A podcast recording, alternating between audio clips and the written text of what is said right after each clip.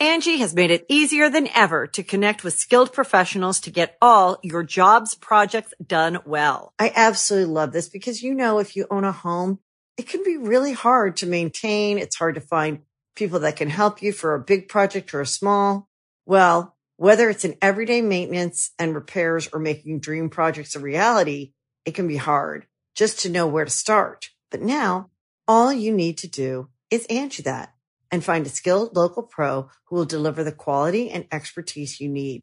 Angie has over 20 years of home service experience and they've combined it with new tools to simplify the whole process. Bring them your project online or with the Angie app, answer a few questions and Angie can handle the rest from start to finish or help you compare quotes from multiple pros and connect instantly, which means you can take care of just about any home project in just a few taps. Because when it comes to getting the most out of your home, you can do this when you Angie that. Download the free Angie mobile app today or visit Angie.com. That's A-N-G-I dot com. Welcome back to the Donut Racing Show, everybody, where we bring a jumbo pickle in a pouch mindset to the cucumber sandwich eating podium of Formula One racing. You know the catering over there at Formula One is on point. My name is Nolan Sykes. I'm joined by my two co hosts, my favorite auto journalists, and authors of Racing with Rich Energy by the book. We got Elizabeth Blackstock and Alanis King. How are you guys? Hi. I'm here. It's Wednesday when you're listening to this, but we're three days behind. We're in Australia. Yeah, it's all weird on this one because the race, Australian Grand Prix 2023, We'll get to it. One of the the first weird race of the season, I think. Mm-hmm. The first very entertaining race of the season. Saturday night, very late at night for the two Texans. Not too late for myself. It I was I, great for you. Well, I was actually in New Mexico, so I was on a different in a different time zone. Mm. But it was still late. I'm a morning person. I don't stay up very late, so I did have to kind of uh, hype myself up to stay up. But uh, luckily, there was a lot of hijinks in this race that did hype me up. So Elizabeth and I were talking before we started recording, and she did the nap approach. So she Smart. went to bed at 7 p.m. and mm-hmm. then she woke up at midnight for the race. Mm-hmm. I did the if I nap, I'm going to be miserable approach. Mm-hmm. mm-hmm. So I just stayed up and I decided at about 10:30 p.m.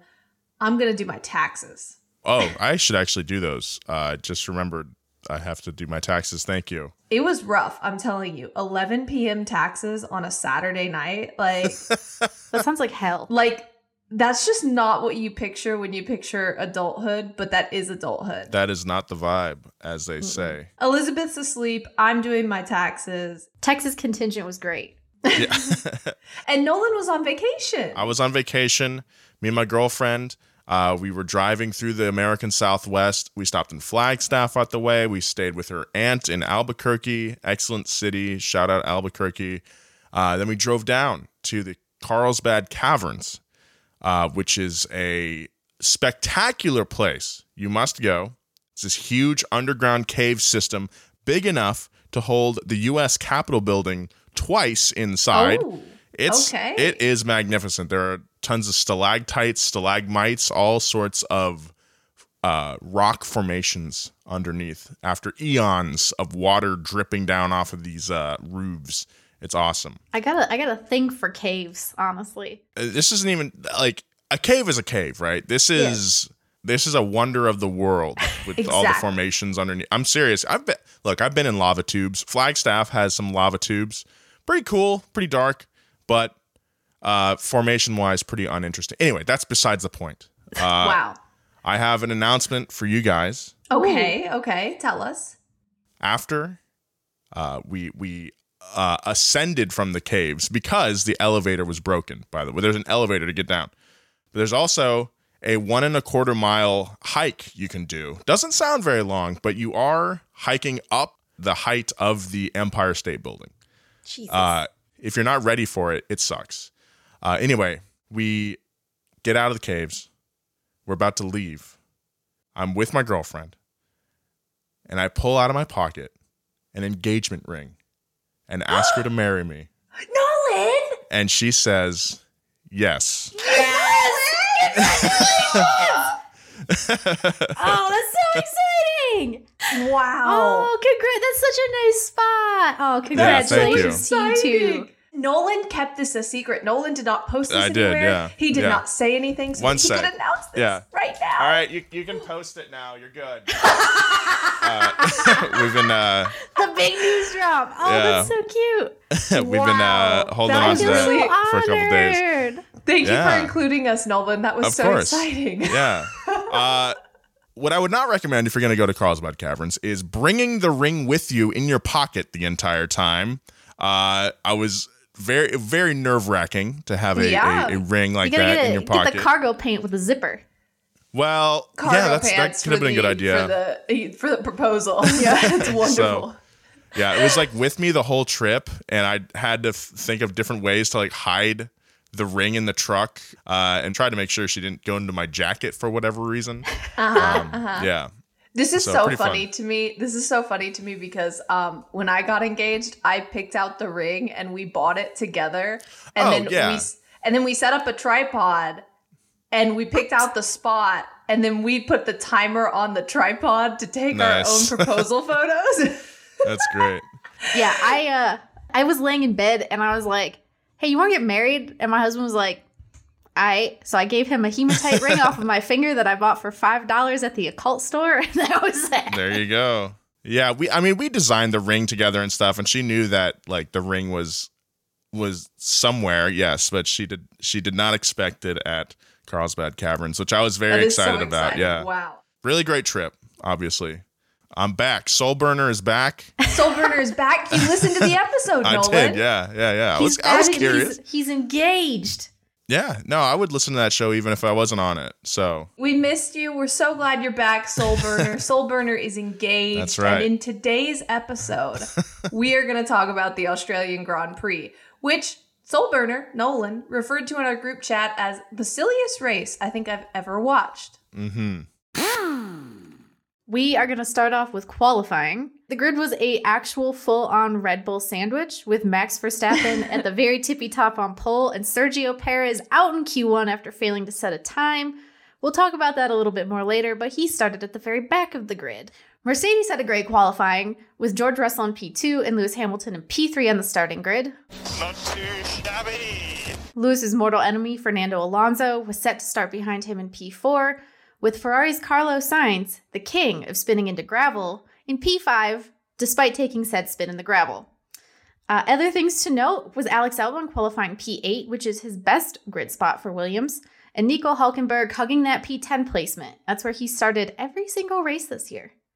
Hmm. That's consistency. That is. I wasn't able to watch qualifying. I just like had service and then saw the results and was like, "Huh, all right, Mercedes, they're, Yeah. they're creeping up there." It was Let's it was really exciting. I would like I had good hopes for them this race. I was like, we're in Australia. We're like back. This is this is now the official start of the season. I'm forgetting the other two races. We're starting over here, and Mercedes has a shot. It's great. Yeah, I feel like the other two didn't happen. I mean, we start in Australia. That's where I'm starting. If you watch the race, you probably already know what the major story is going to be this week. But aside from the four red flags, a lot of other things happen. I thought it was an actually pretty interesting race. Okay. First up, let's talk about Alpine. Pierre Gasly had a great race going on before the restart fiasco near the end. He was running P5 behind Carlos Sainz uh, pretty much the entire race. He he he did a really great job gaining positions uh, and and holding them. I will say. And you know, during our group chat during the race, I think I brought up Pierre like four or five times. I think I'm I'm rooting a lot for him this season. He he's got the juice. Uh, he if he just had a better car, I think he he is truly world champion material in my opinion. Uh, the dude just is always always bringing it. It's worth noting, however, that Gasly is also very close to a race ban. He's got 10 points on his super license. He only needs two more before he has to sit out a race. Last season, he was picking up penalty points at a pretty good clip, despite having to be a little bit more careful this season. Uh, he's still he's still bringing it. However, uh, the stewards cut him some slack after the end of race collision that took both Alpines out at the end of the race, which we'll get into a little later. I feel like I would respect Pierre Gasly a lot if he got a race ban. I was praying to God that he would get that out of the way at the end of last year so he could come to Alpine with a new slate. Like, why not just rack up your points? Because then they reset and then you don't have any and then you're like back in biz. But he did not do that. Could have been a real character building moment, but now he's got a more extended character building period where he has to race, get those points while also kind of walking on eggshells. Now he's just going to find a race he doesn't want to go to and he's going to get the penalty for that. Yeah. So Yuki Tsunoda finished 11th again. It's like the third straight race this season. And Alpha Tauri retweeted, You've got to be joking. P11 again. But Carlos Sainz got a penalty, and that moved Yuki up to 10th. And that is points. That's points So right that's point. there. Good Point. for him. Yeah, that's point right there. You're That right. is Yeah. point right there. You know, I'm happy for Yuki. I'm always uh, rooting for him as well. I root for all the guys, you know this, but uh, it's I like to see Ru- Yuki in the points finally this season. Well, technically, they're all guys, Nolan. So which guys do you root for? my guys, guys. you know, Yuki's one of my guys, and I root Okay. for him, and I'm happy to see okay, him who get are that your point. guys, Nolan? Pierre Gasly, Okay. Mm-hmm. Yuki Tsunoda, Uh huh. the Ferrari boys, Okay. uh, Lewis, Mm-hmm. sometimes George, Mm-hmm. Lando. Lando. Yeah, you know, I like to see Lando. Multi time boyfriend of the week winner, Lando Norris. That's true. Norris. That I is know. true. He was on a good streak there. I think that th- about covers it. That's Yeah. like half of them, Nolan. That is. It's that's a, a lot. a good boys. a third of them. Yeah, You know, Nolan, of all the people you listed, none of them have won a race this season. I know. But Max won, and it was his first win in the Australian Grand Prix. By lap 46, he had more than 11 seconds on second place. And then he had a lockup and he went straight into the grass. And he was still like seven seconds ahead of Lewis Hamilton. It was insane. Yeah, It was Uh, like you almost wonder like did you just do that like for a little bit of fun like what's going on because like you're you're bored did F1 wanna script prove- writers called up on his radio and they were like, "Hey, can you just like do a little something, something? Just like do not a big one. loop Yeah, just a little, a little, little trip off in the grass. and then come back and then win anyway Yeah, make it seem interesting. Give the people something to tweet about. Well, I mean, it just kind of showed a little bit of a weakness for Max Verstappen, I think. One, when the man is not confident in his car, you can hear him start to get a little heated and almost start to make mistakes. Uh, I think that was a bit more apparent or a, a stronger factor when he was younger. Now that he's won twice, the maturity and experience is definitely starting to to show, obviously. But there's still a little hint there. You know, the man can get a little heated when things aren't going exactly his way. And I think that's kind of the key, the key exploit that other teams need to uh, go after somehow in the future. i think it's really interesting how different people get mad during a race like some people yell and lewis he has like a phrase he says when he's disappointed in the team and a phrase he says when he's disappointed in himself and i'm pretty sure one of them is guys and one of them is man and i can't remember which is which Yep, yep. Guys is definitely when he's, you know, disappointed with the team. Yeah, I think so. And then man is like Yeah. disappointed in myself. It's, Exactly, like, exactly. Intrinsic, like deep down. Ouch. Yeah, we'll talk about the Mercedes boys a little later and their intricacies. Uh, but yeah, Max Verstappen heated behind the wheel, locking up those tires. I was, I even told the group chat, I was like, I'm feeling a Red Bull mechanical issue right now, Yeah. and I think we all was, were. I was not correct, but we still got an interesting race anyway. Maybe if there weren't those red flags. Maybe. On good news, McLaren finally has some points this season. They got a whopping 12 out of this round after a horrible start to the year, so now they are fifth in the World Constructors Championship. Uh, which was it was really nice to see actually because Oscar Piastri is now the Australian on the grid, so he got his first points at his home race despite starting P16. And his grandma also brought like homemade desserts to the McLaren garage, which I thought was really cute. I'm sure that probably helped. You know who could who could study that? Um, Christian Horner for the budget. Yeah, have, Yeah, have grandma get- bring them. So, Have grandma pot, a potluck style uh, catering. Yeah. You can't pay Save for some money. catering if grandma is catering. So Christian, take note, Christian. You can save some money on this. But no, I think what's really funny is McLaren had no points before this, and now they have 12, and suddenly they're 5th mm-hmm. Wow, that's incredible. There we mm-hmm. go. Let's go. Speaking of another midfield team, Alfa Romeo's Valtteri Bottas went full Aussie this weekend. He was rocking a mullet, a vest, and a mustache, but unfortunately had a pretty disappointing race. He started from pit lane due to a suspension change and was one of the two remaining drivers to finish outside the points. The only driver who ended up behind him on track was Carlos Sainz, who got a tragic penalty at the end of the race, which we will cover in just a little bit. I just I just want to take a moment so we can let this stat sink in. 12 drivers finished. Only 12. And Valtteri was 12th. And you know, like this season, it's been so rough you know, kind of like Daniel Ricciardo, he comes in on the horse last year at the US Grand Prix and then he just kind of like put puts around the whole race. Mm-hmm. Like Valtteri, we love him and he's just out there like last. He's he's, he's so firmly sad. in his vibes only era.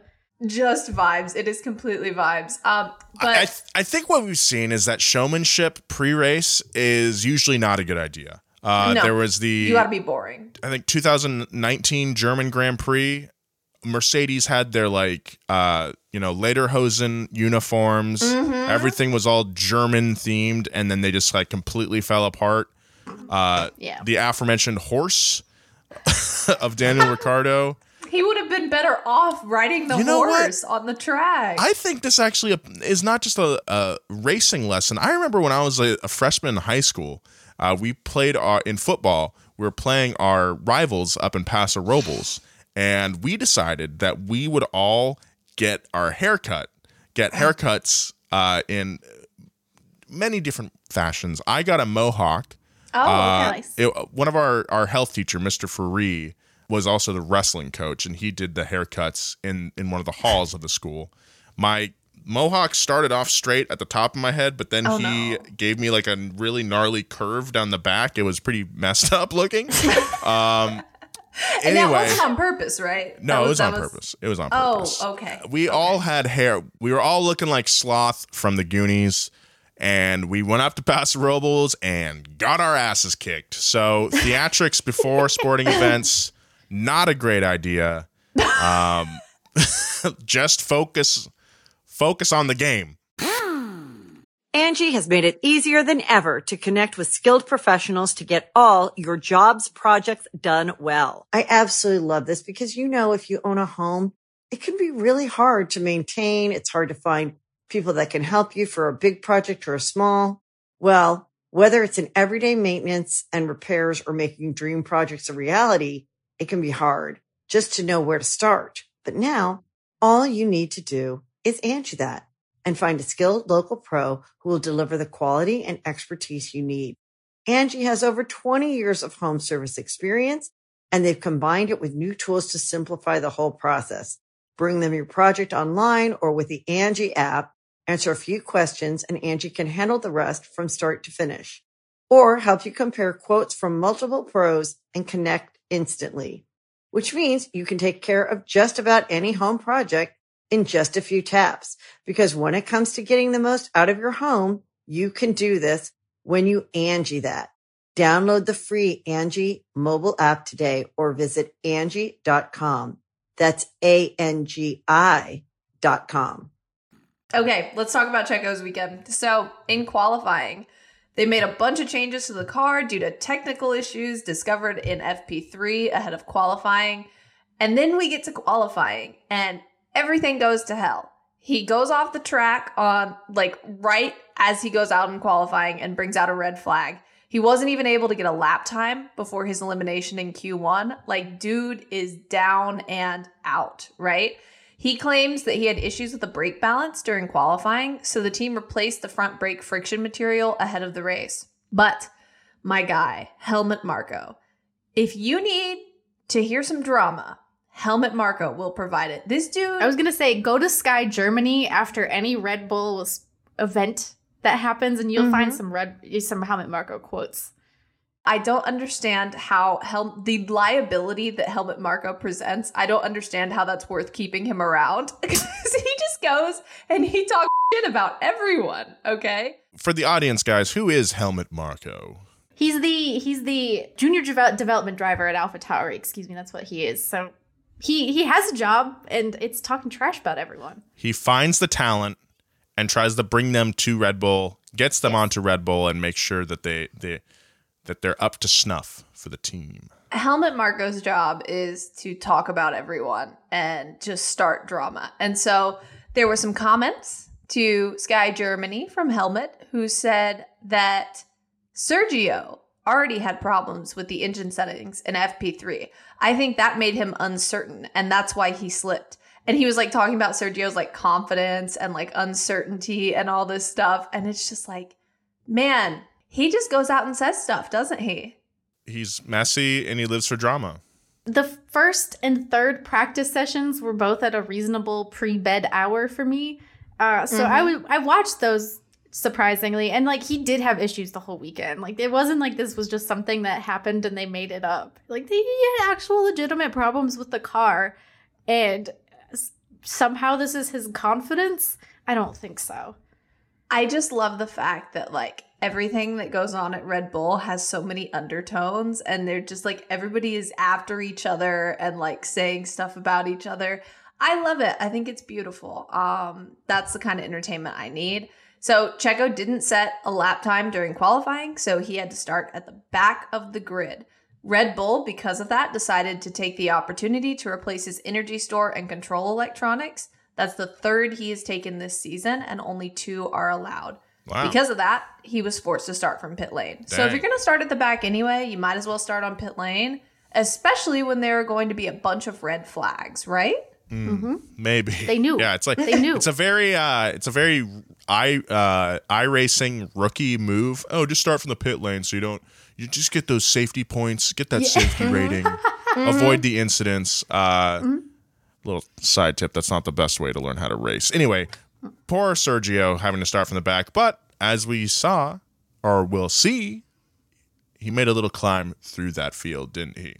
Yeah, he did, but you know, he kind of had a slow start. I was very surprised for the first like handful of laps that he didn't get further up. Of course, when you start from the pit lane, you're like way Back, behind back. the pack, right? But even after the restarts, he was kind of in the same position for a while. So, Field goes behind the safety car for lap 2 um, because Charles Leclerc is off in the gravel. He is done. He is out of the car. Safety car is out. Elizabeth just did like a little cross. Um, That was beautiful. um, Checo was 18th ahead of Valtteri and Charles Leclerc, whose car is at this point beached. Um, the race restarts on lap four, and by the time the next safety car came out, which was lap seven, uh, he was in 15th. So the safety car comes out on lap seven for Alex Albon.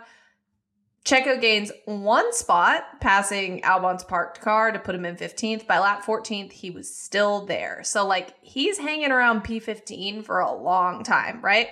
But by lap 21, he's up to 12th. Okay, we're we're moving, we're moving.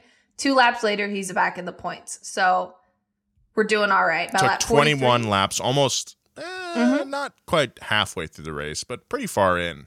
To get pretty far in. points, He's in the points, you know, which he had some help with the safety cars and all the red flags and everything that happened, but still commendable. By lap 43, he's in eighth. Two laps later, he's in seventh. We are moving. And after everything, after uh, Carlos Sainz's penalty, he ends P5, which I really thought about 10 laps into this race, I was like, there is no way Checo makes it up to fifth. Like, he's just not Oh, really? picking people off fast enough. I didn't Yeah. think he was picking people off fast enough That at the beginning sense, of the yeah. race. Like it was slow moving, but he really picked up in that back half of the race and it Mm-hmm. was pretty impressive.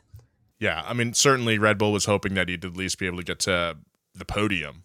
Um, Mm-hmm. So I think if I was Christian Horner, I'd still consider that a, a- a failure. Um, but still, in the grand scheme of things, pretty impressive. Don't give Christian any ideas. I mean, Dude. It's Red Bull, the messiest, not messiest, but the the the most demanding probably team to be on right now. You got Daniel Ricciardo waiting in the waiting in the wings. He's waiting just to like Yeah. jump in there. Yeah, he, you know, the the dedicated understudy that he is right now, uh, he's ready to take that lead role. Sorry, we listen to a lot of musicals also on our on our drive, so I'm in full like theater kid mindset at the moment. Uh, but yeah, he's ready to take that role over. He's ready to be Elder Armstrong in the uh, Book of Mormon. Speaking of Daniel Ricciardo, have we noticed the very obvious PR push on Daniel that started this weekend with the Australian Grand Prix? Like he's everywhere, like mm-hmm. more so than yeah. he has been the rest of the yeah. year. He was everywhere. I was like, is well, it's his home race. Well, if it continues, that's when I think we'll really notice it being like a, a coordinated effort. It does make sense. It's like kind of organic that it would start this weekend. That's true. It was still just like, mm, I would be feeling really uncomfortable if I'm Checo. I like that they just like they hired him as a show pony for a little while, just trot him out and mm-hmm. like look at my beautiful son. And during uh it was either during qualifying or the race or at some point they like pan the camera to him in the garage and he like smiles and everybody just screams. Yeah. The crowd nice goes wild. Crowd. And I was like, "Oh, this is interesting."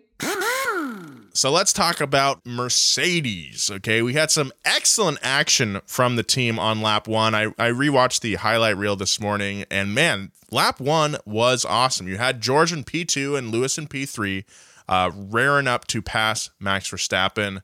Uh, George actually got ahead of Max at turn one of the race. It was an excellent pass by George, very aggressive. I think Max was playing it kind of safe. I think maybe he might have been a little worried that George would uh, give him some contact into turn one.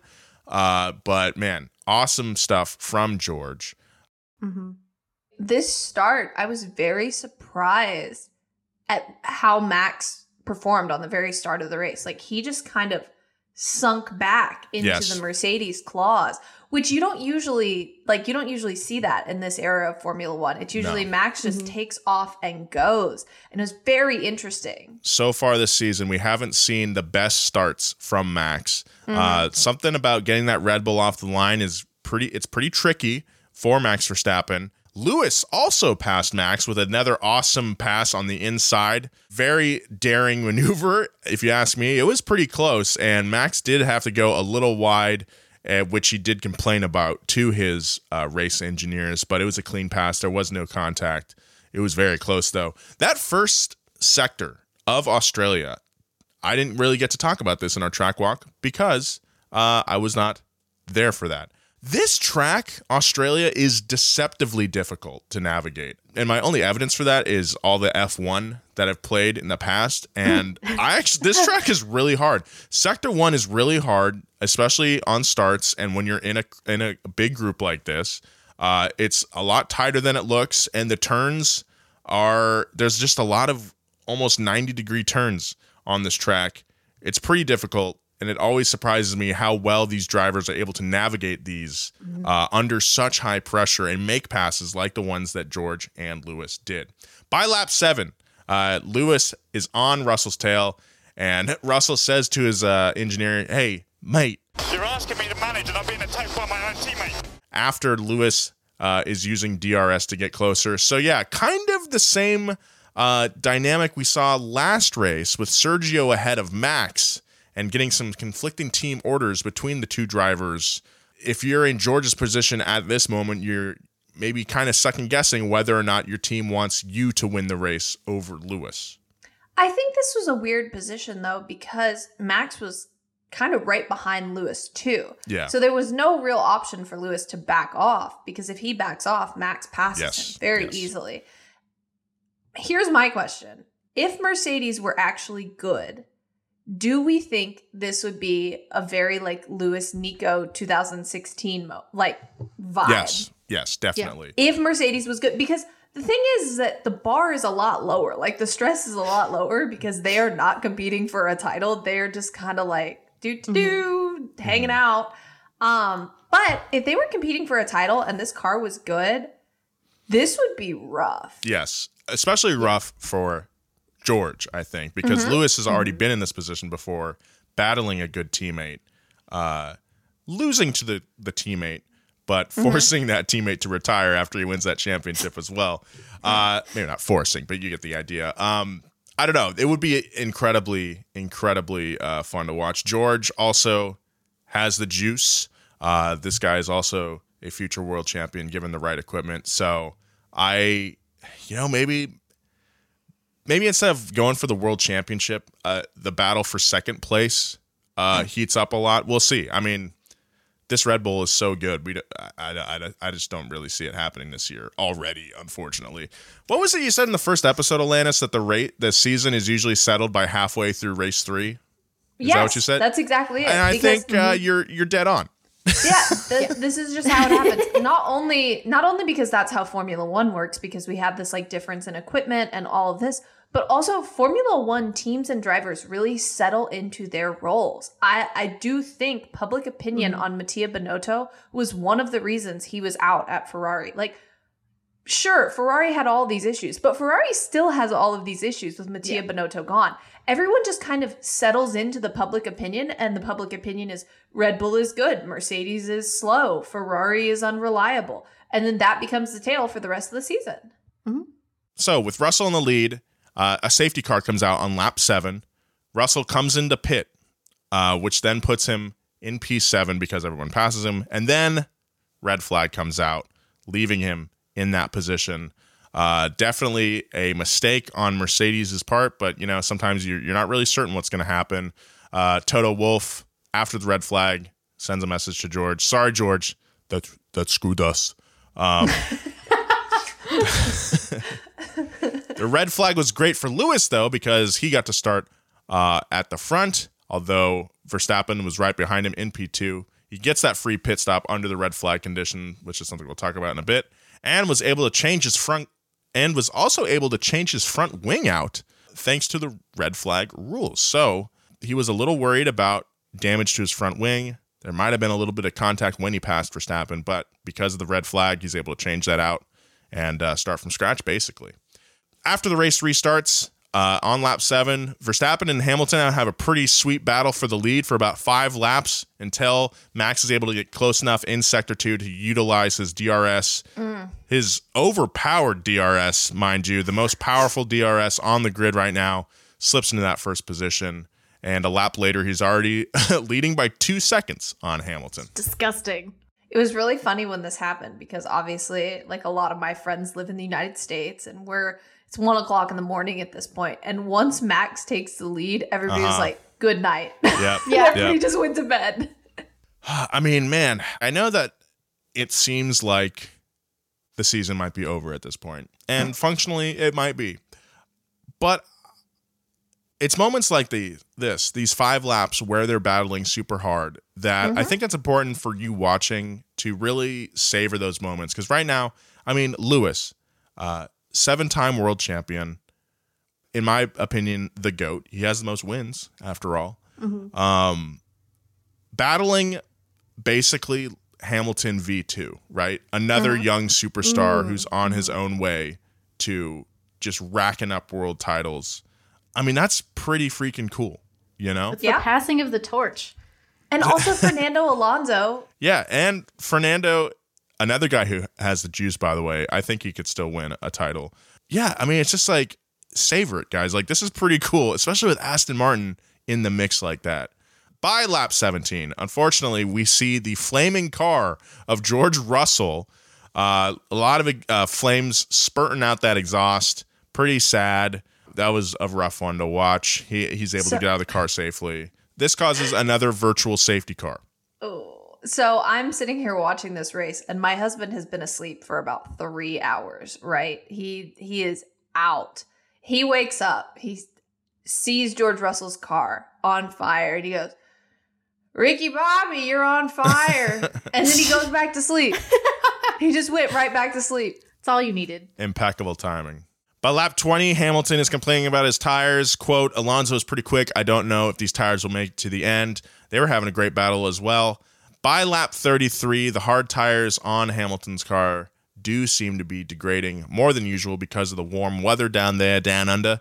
Hamilton's race engineer tells him, quote, Fernando's trying to push you to use your tires. Don't fall for it. And lap 41, Lewis comes on the radio to say, There's no way I'm losing out to him regarding Alonso. Great battle between these two uh, for the rest of the race. I loved it. You could savor it both directions, right? You got Hamilton versus Max. Uh, once that's over, then then you switch over to Hamilton versus Alonso. It's it's an amazing, it's awesome. You couldn't write it, is what I'm trying to say. This season is something we are seeing something special bubbling up this season. Maybe not for the championship fight, but for second place. You're not it's wrong. pretty exciting. I forget how old Lewis is, like in terms of a Formula One driver. He's obviously not old, but He's over the hill. 38. He's 38. He's over the Formula One hill. And so we just have Max versus Lewis, like the older guy versus the young kid. And then we go to we go to Lewis versus Fernando. And it's just like the two old dudes going at it. the old guy versus the elderly one. This is like something that happens in like the fourth film of the franchise, right? Where it's mm-hmm. like, mm-hmm. oh, I got to fight this young guy, but I also have to fight my rival from the 1st mm-hmm. movie at the same time. You're not. This is all, this is crazy. Like it's really like dawning on me right now how cool this is. This is awesome. the bad guy from the first movie He's and bad. the bad guy fa- from the third movie. Nolan has found At the wonderful light in a season where Red Bull is going to run away with everything. Nolan has found it. Nolan have. is good. He is entertained. This is awesome. And then his British young like protege beneath him also. Yeah, freaking George Yeah. Russell over Uh. there. Like, can you tell my teammate to stop attacking me? Yes. Oh, Sure. This is good. We'll work on that, This is good Yeah. stuff. This is okay. Let this is great. Let's talk about what we've kind of been alluding to the whole time. Liz, The red flags. we saw a lot this race, but if there is one thing we saw more than anything else, it was every flag but the green flag. We had plenty of yellows, we had plenty of virtual safety cars, but this race also saw a record setting three to four red flags. And I say three to four because I am not convinced that fourth one counts. We'll get Yeah. to that. We're in the we're in a position where we're debating the relative existence of a red flag, which And the relative existence of a lap. Exactly. And I think this Mhm. makes it the most NASCAR Formula One race of all time. I completely agree. Let's start this at the beginning. Let's set the scene. Mhm. Charles Leclerc started P7 after very. It was, it was a really disappointing weekend. It was garbage. Uh, and then he immediately spins off in turn three after a love tap from Lance Stroll on the first lap. It was bad news. How do you feel about this as a Lance Stroll fan? Uh, as a Lance Stroll fan, freaking good. Send him. Okay. Okay. Evaluate Wow. front. Do whatever you got to do. Elizabeth, you're going to make some people mad with that one. Good. Good. Okay. All right. righty. That that spin brought out our first full safety car and set the tone for the rest of this very shenanigans filled race. Uh, it restarted on lap four, but the green flag lasted maybe three laps. Uh, Alex Albon in the Williams was running so well. He had moved up to P6. When he went off track on lap seven, uh, Formula One's lap by lap analysis said that he lost it on corner entry heading into turn seven. Uh, his rear tires let go, and then he spun off the track into the barriers. The big thing for us viewers at home was that he kicked up so much gravel onto the road that F1 decided to throw a red flag to clean it up. They also were double checking the barriers, but like mostly it was just the fact that the road was dirty. I probably could have swept that up in like 30 seconds by the time the cars got around. It didn't seem like we needed a red flag, but we got one. This is what kind of kicked off the whole George Russell problems with his strategy because George had just pitted. Now suddenly, red flag, everyone gets to pit, everyone gets to stop, everyone gets to do d- just start over. Strategy, throw it out the window. You can get new tires, you can get work on your car. I was annoyed. Okay, tell me more. I want to know more. You need to call the flag right away if you are having that. Like you call the virtual safety car and now suddenly everyone's pitting. And if you're going to allow changes in the red flag period, you can't let people pit first Yeah. and then let everyone else pit afterward. It's a Formula One rule that I adamantly disagree with. And I think that if they wanted to do something about it, they could find a way to like let you work on the car after the safety like after you start lapping again maybe but i think it's dumb I feel like I agree, but also I take the side of you know what the rules are and that you operate within those Mhm. rules and you have to anticipate that like some dumb stuff is going to happen. So, I was talking to a NASCAR driver about this one time and like how they feel about the current championship format, which it used to be you collect points over 36 races and the person with the most points wins. Now it's you do eliminations and blah blah blah, and It's you go so into the final race. I hate it. It's so yeah, dumb. you go into the final race, and there are four drivers, and the one who finishes first wins the championship. And I was like, I mean, doesn't it feel less legitimate to win a championship like that? And they were like, the person who wins the championship wins the championship within that set of rules. Mhm. So you go into the season knowing what the rules are, and that is how you operate. And if you are the best within those rules, it is a legitimate championship Yeah. and it is just like any other championship. And I was like, that's so fascinating. So when I think of this rule, sure, it kind of sucks. But also, all the teams and all the drivers know the rules. And at the end of the day, in any racing series, you're at a disadvantage when you are in front because you have to make the decision before everybody else and also before chronologically something happens. And sometimes that risk works and sometimes it doesn't. And it's kind of like Mario Kart, it just levels the field. I mean, I guess, but I think in this particular instance, especially when you're just seeing gravel on the track, like it doesn't trigger this thought of we have to do something Mhm. drastic about this. Like every, I feel like almost anywhere else they would have swept it up and it would have been fine, or the, there there appeared to be enough space for the cars to drive around it without accumulating any debris. But that's not my call to make, and I will have more to say about this in my boyfriend of the week selection. Oh, wow. But yes, for the moment, the lineup at the restart was Hamilton, Verstappen, Alonso, Stroll, and Gasly in the top five. Lando Norris and Oscar Piastri were down in the last two of the top 10 positions, which was pretty great. Uh, and it was a standing restart, which I am. I was here for that. Actually, I'm. I I'm love stoked. that. I love a good standing restart, and almost everyone opted for hard tires because they could. You know, the thought was like we're far enough along in this race that we don't have to pit again. Well, lo and behold, we find out what happened then.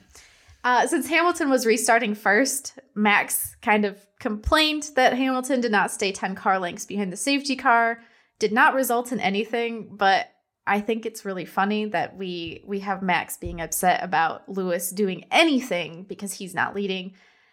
And there was also a lot of chaos in the rear of the field that I don't think I'd noticed until I saw replays of this later. But like multiple people slowed down too fast, and multiple people were like flying up the back. So they had to take evasive action into the gravel, and they still restarted with no pro. like, they just sent it and decided we're going to do the restart anyway. Uh, Hamilton led, but that only lasted until DRS was enabled. At which point Verstappen just flashed by him like nobody's business, Gone. and that was that. Uh, after getting screwed over by that red flag, George Russell had moved back up to fifth place, while poor old Nick de Vries dropped to P17 after restarting 12th because he and Esteban Ocon touched. Yeah, that's pretty weird. He got like kind of he almost spun in the same exact area that Charles Leclerc did. Almost had the same outcome. Thankfully, it didn't happen, but my goodness. After that, we talked about the safety car that we got due to George Russell's car fire.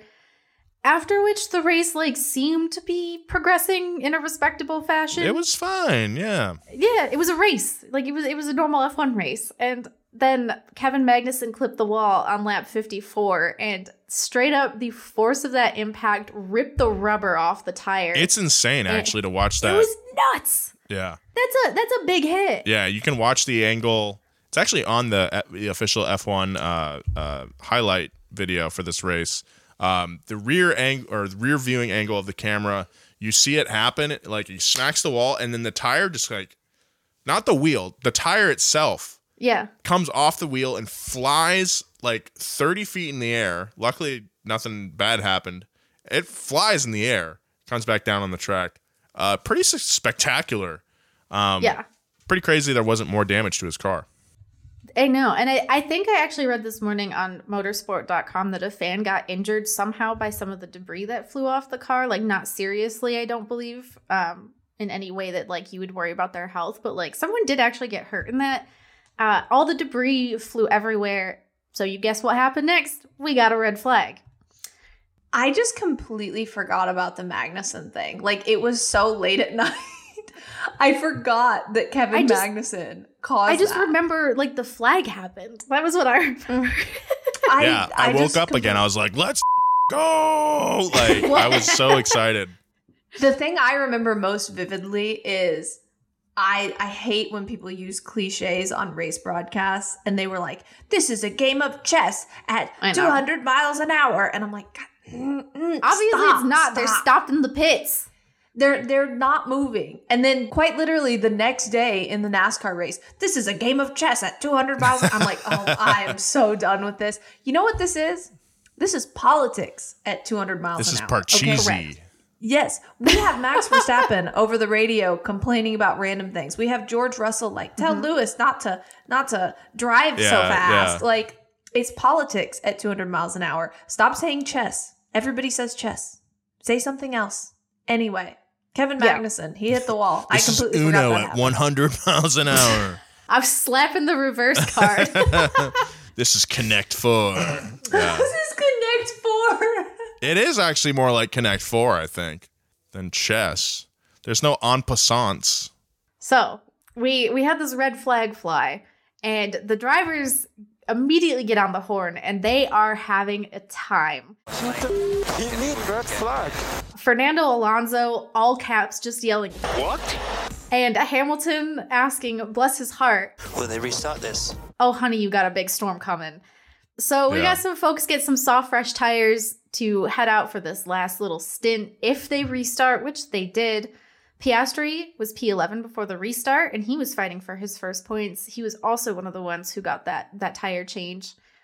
Once again, it was a standing restart after a safety car lap, which essentially just left like a lap of racing with no DRS. Seems like a good finish. Seems good. Yeah. It was not. It was not good because we still had more to go. Mm-hmm, mm-hmm.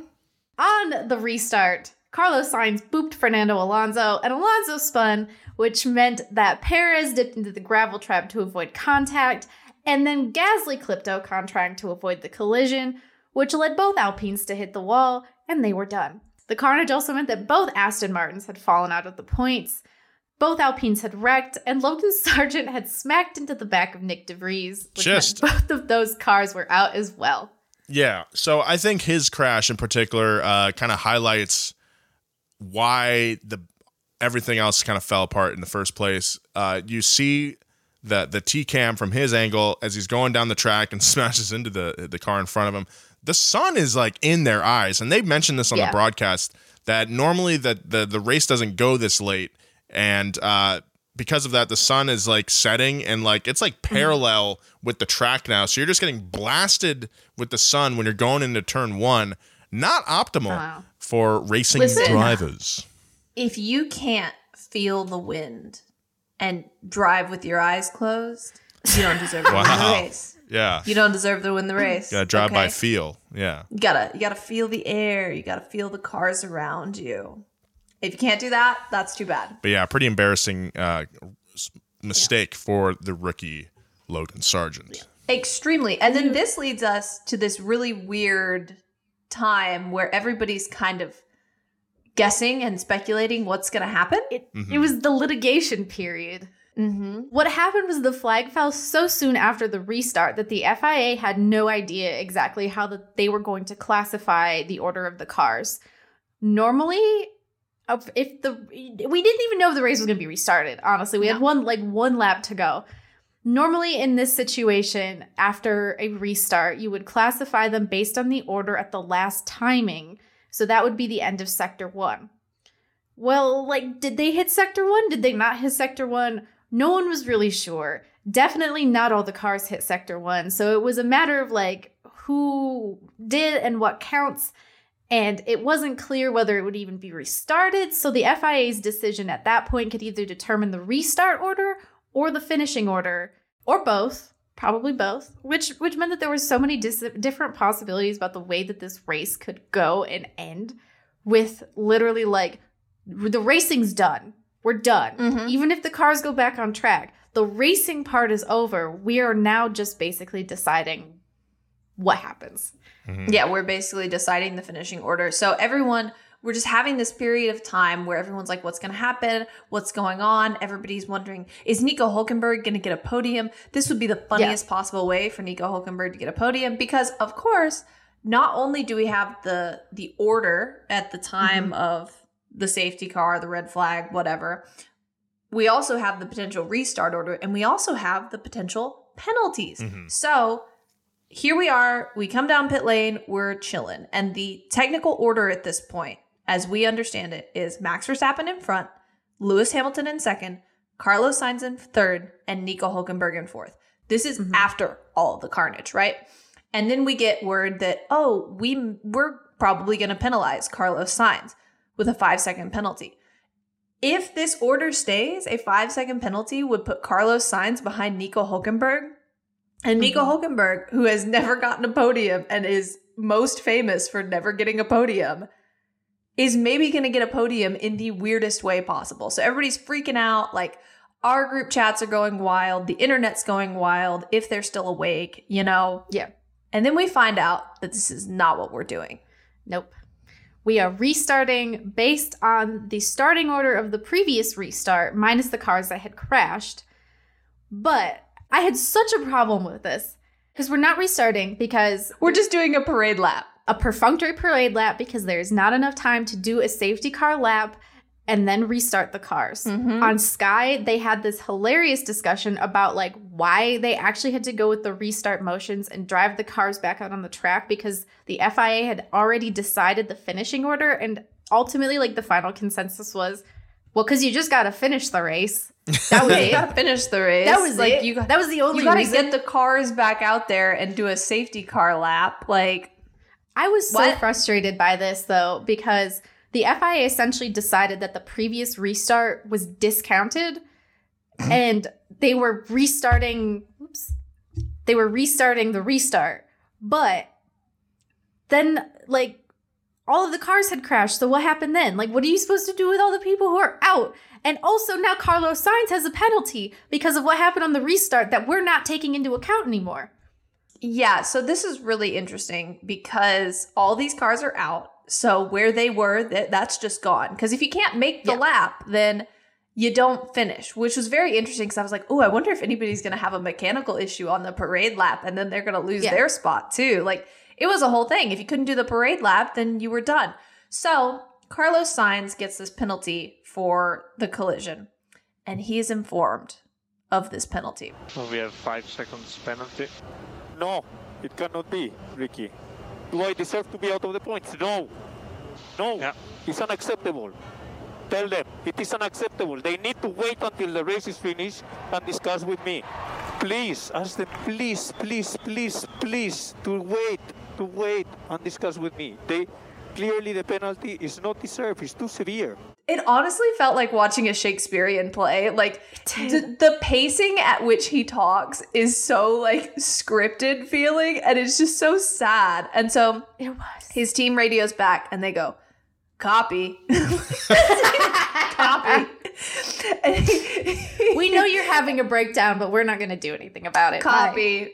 Copy copy and like you're seeing him in the car and he has his hands in his like his face in his hands and he's like no no no no and so they say copy and he goes no please please please please please please ask them to wait and discuss it with me clearly this penalty is not deserved it is too severe ouch Yeah. ouch Wow. And it is is. awful And it is. And you know why?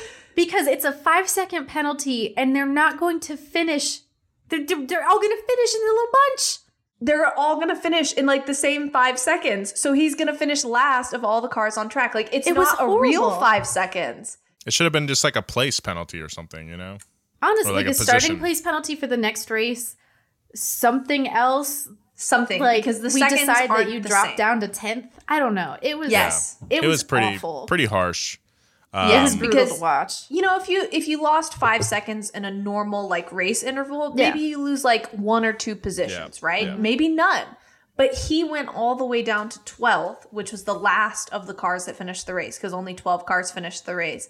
And like, I get it. And it's also weird because here we are saying, oh no, this restart didn't happen. We're reverting to before it happened, but also we're going to penalize Carlos, which, like, in theory, I get it. Like, it happened, but the the order didn't happen.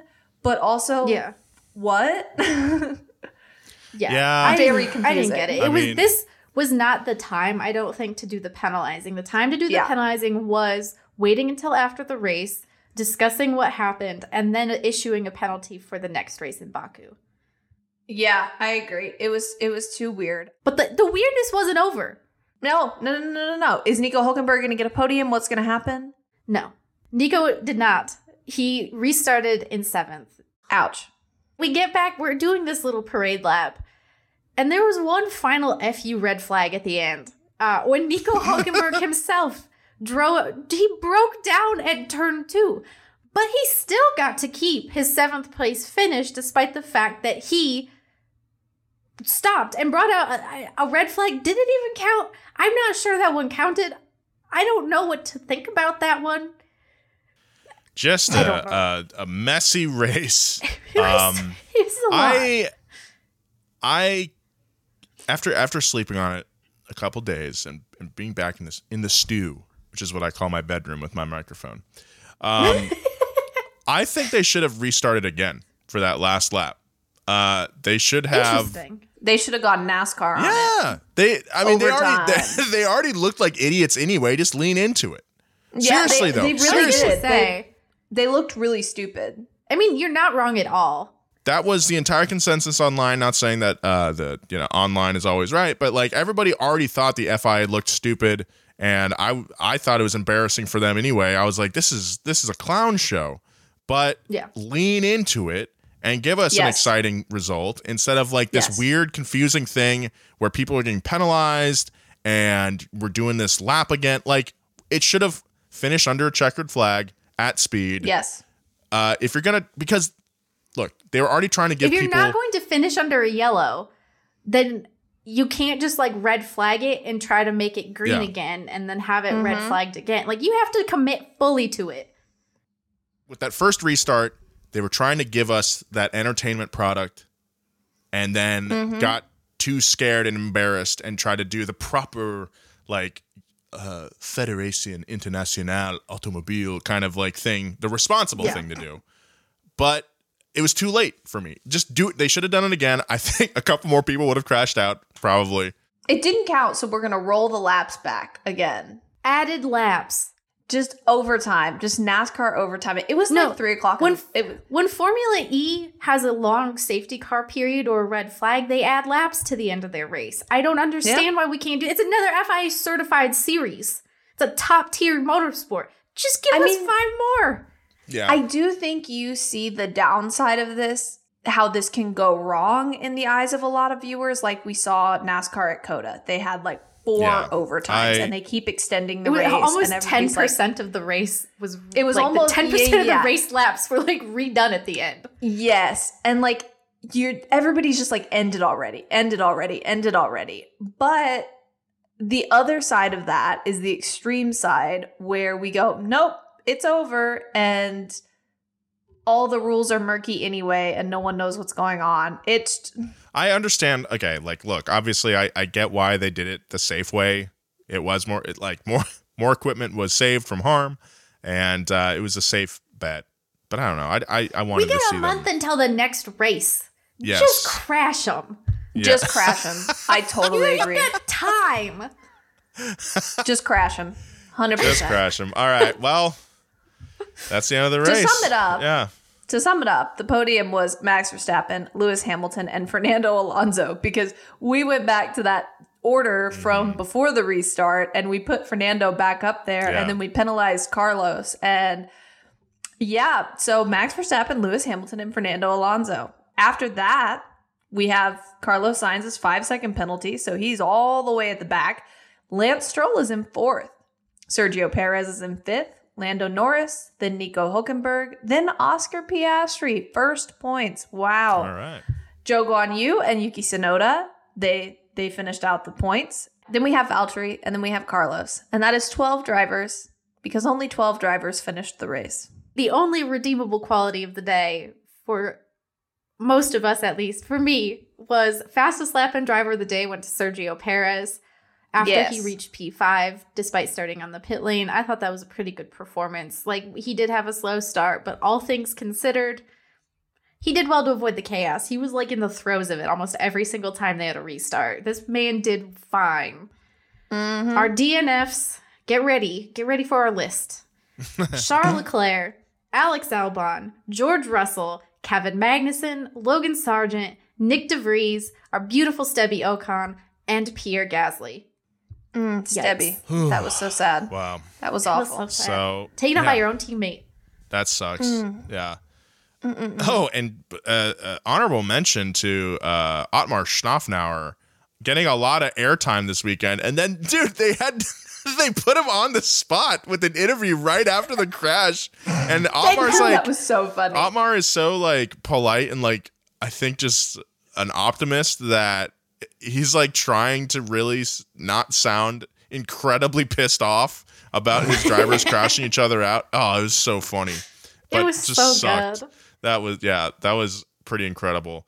Going forward after this race, we've got a few weeks, unfortunately, until our next race. The teams will have time to recollect and rebuild their cars uh, And hopefully the next round of FIA has time to sit down and think. yeah, that too. Jeez. Have a long, hard think about yourself.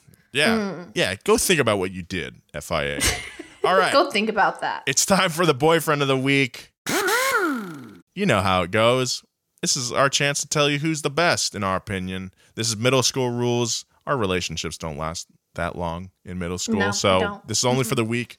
Who's good enough to be our boyfriend this week? I will round it off. Okay. Or not round it off. No. I will start us off here. Start it off. My boyfriend of the week is supervisor George Russell, uh, who we got to see during that red flag period near the end. He had already been out of the race for a few laps now. He's changed into his casual clothes, but he posts up right next to the Red Bull of Max Verstappen. He's taking a good hard look at that car, just keeping an eye on things, making sure those mechanics are just, you know, tightening those bolts, polishing things off. It was so funny to see George do so this. good. He got a lot of screen time uh, in his supervisor role. Uh, the foreman, uh, George Russell, we'll call him. Uh, it was so funny. I loved it. He had his little sunglasses on.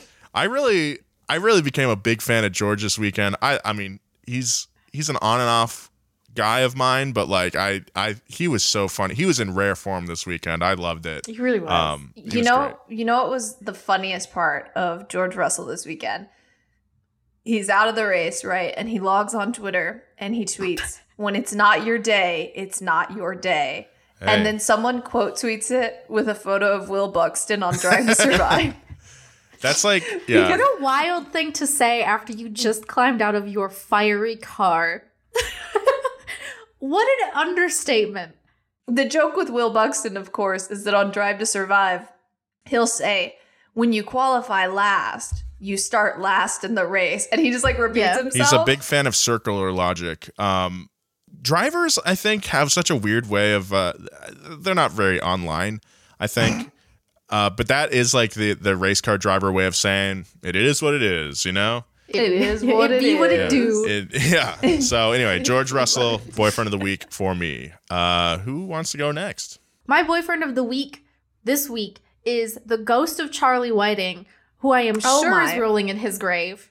If you are newer to F1, Charlie Whiting was the F1 race director for absolute ages, and he died kind of surprisingly just before the 2019 Australian Grand Prix. There was still chaos Was it that long under ago Whiting's already? Motorsport. It was that long We're ago, getting old. pre-pandemic.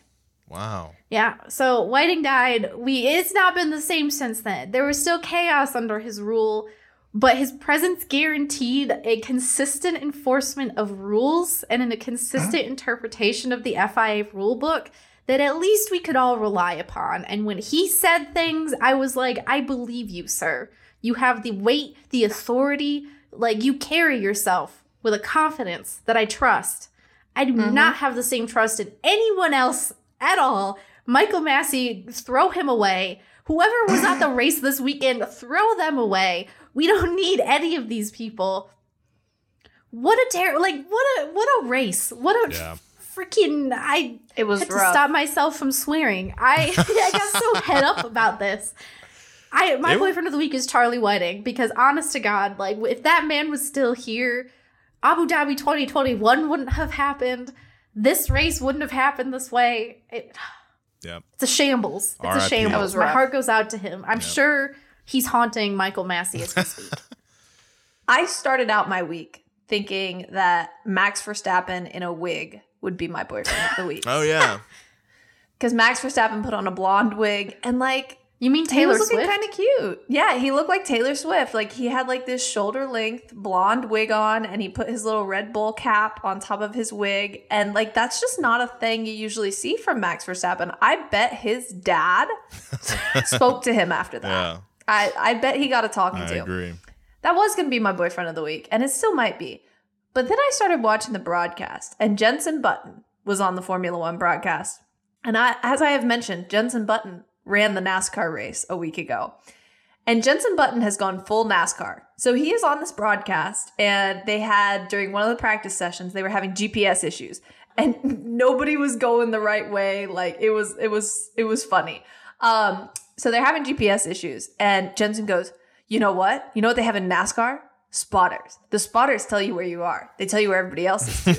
I'm going to go to the drivers' meeting and I'm going to suggest that we get spotters. It's really therapeutic to have spotters. They tell you where you're at. And like he's just on oh, board. Like he's doing his whole thing. This is so funny because I interviewed no, I interviewed Jenson during that weekend and I was talking to him about Spotters. so he was he no, he was upset that the the cars like when you're on a fast lap in NASCAR, They the don't cars in front of you way. don't have to move out of the way. So he's telling me I'm gonna, I'm gonna go to the drivers meeting and I'm gonna see who yells at me because I'm gonna tell them that they have to move out of the way because that's just etiquette.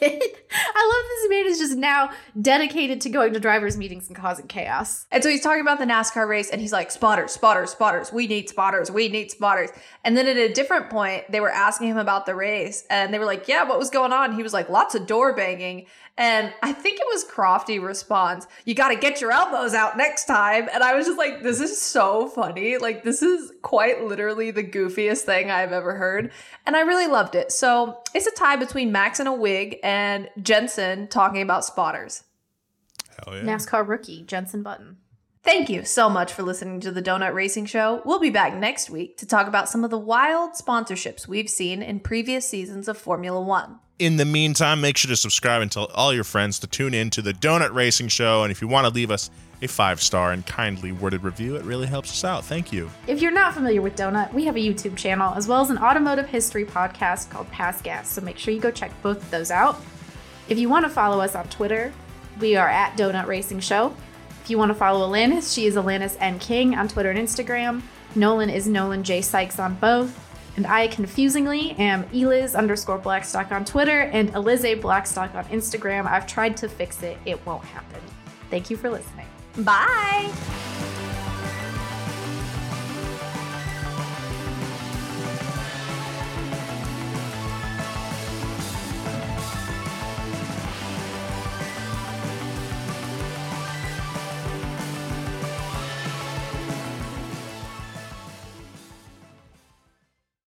Angi has made it easier than ever to connect with skilled professionals to get all your jobs projects done well. I absolutely love this because, you know, if you own a home, it can be really hard to maintain. It's hard to find people that can help you for a big project or a small. Well, whether it's in everyday maintenance and repairs or making dream projects a reality, it can be hard just to know where to start. But now all you need to do is Angi that and find a skilled local pro who will deliver the quality and expertise you need. Angi has over 20 years of home service experience and they've combined it with new tools to simplify the whole process. Bring them your project online or with the Angi app, answer a few questions and Angi can handle the rest from start to finish or help you compare quotes from multiple pros and connect instantly, which means you can take care of just about any home project in just a few taps. Because when it comes to getting the most out of your home, you can do this when you Angi that.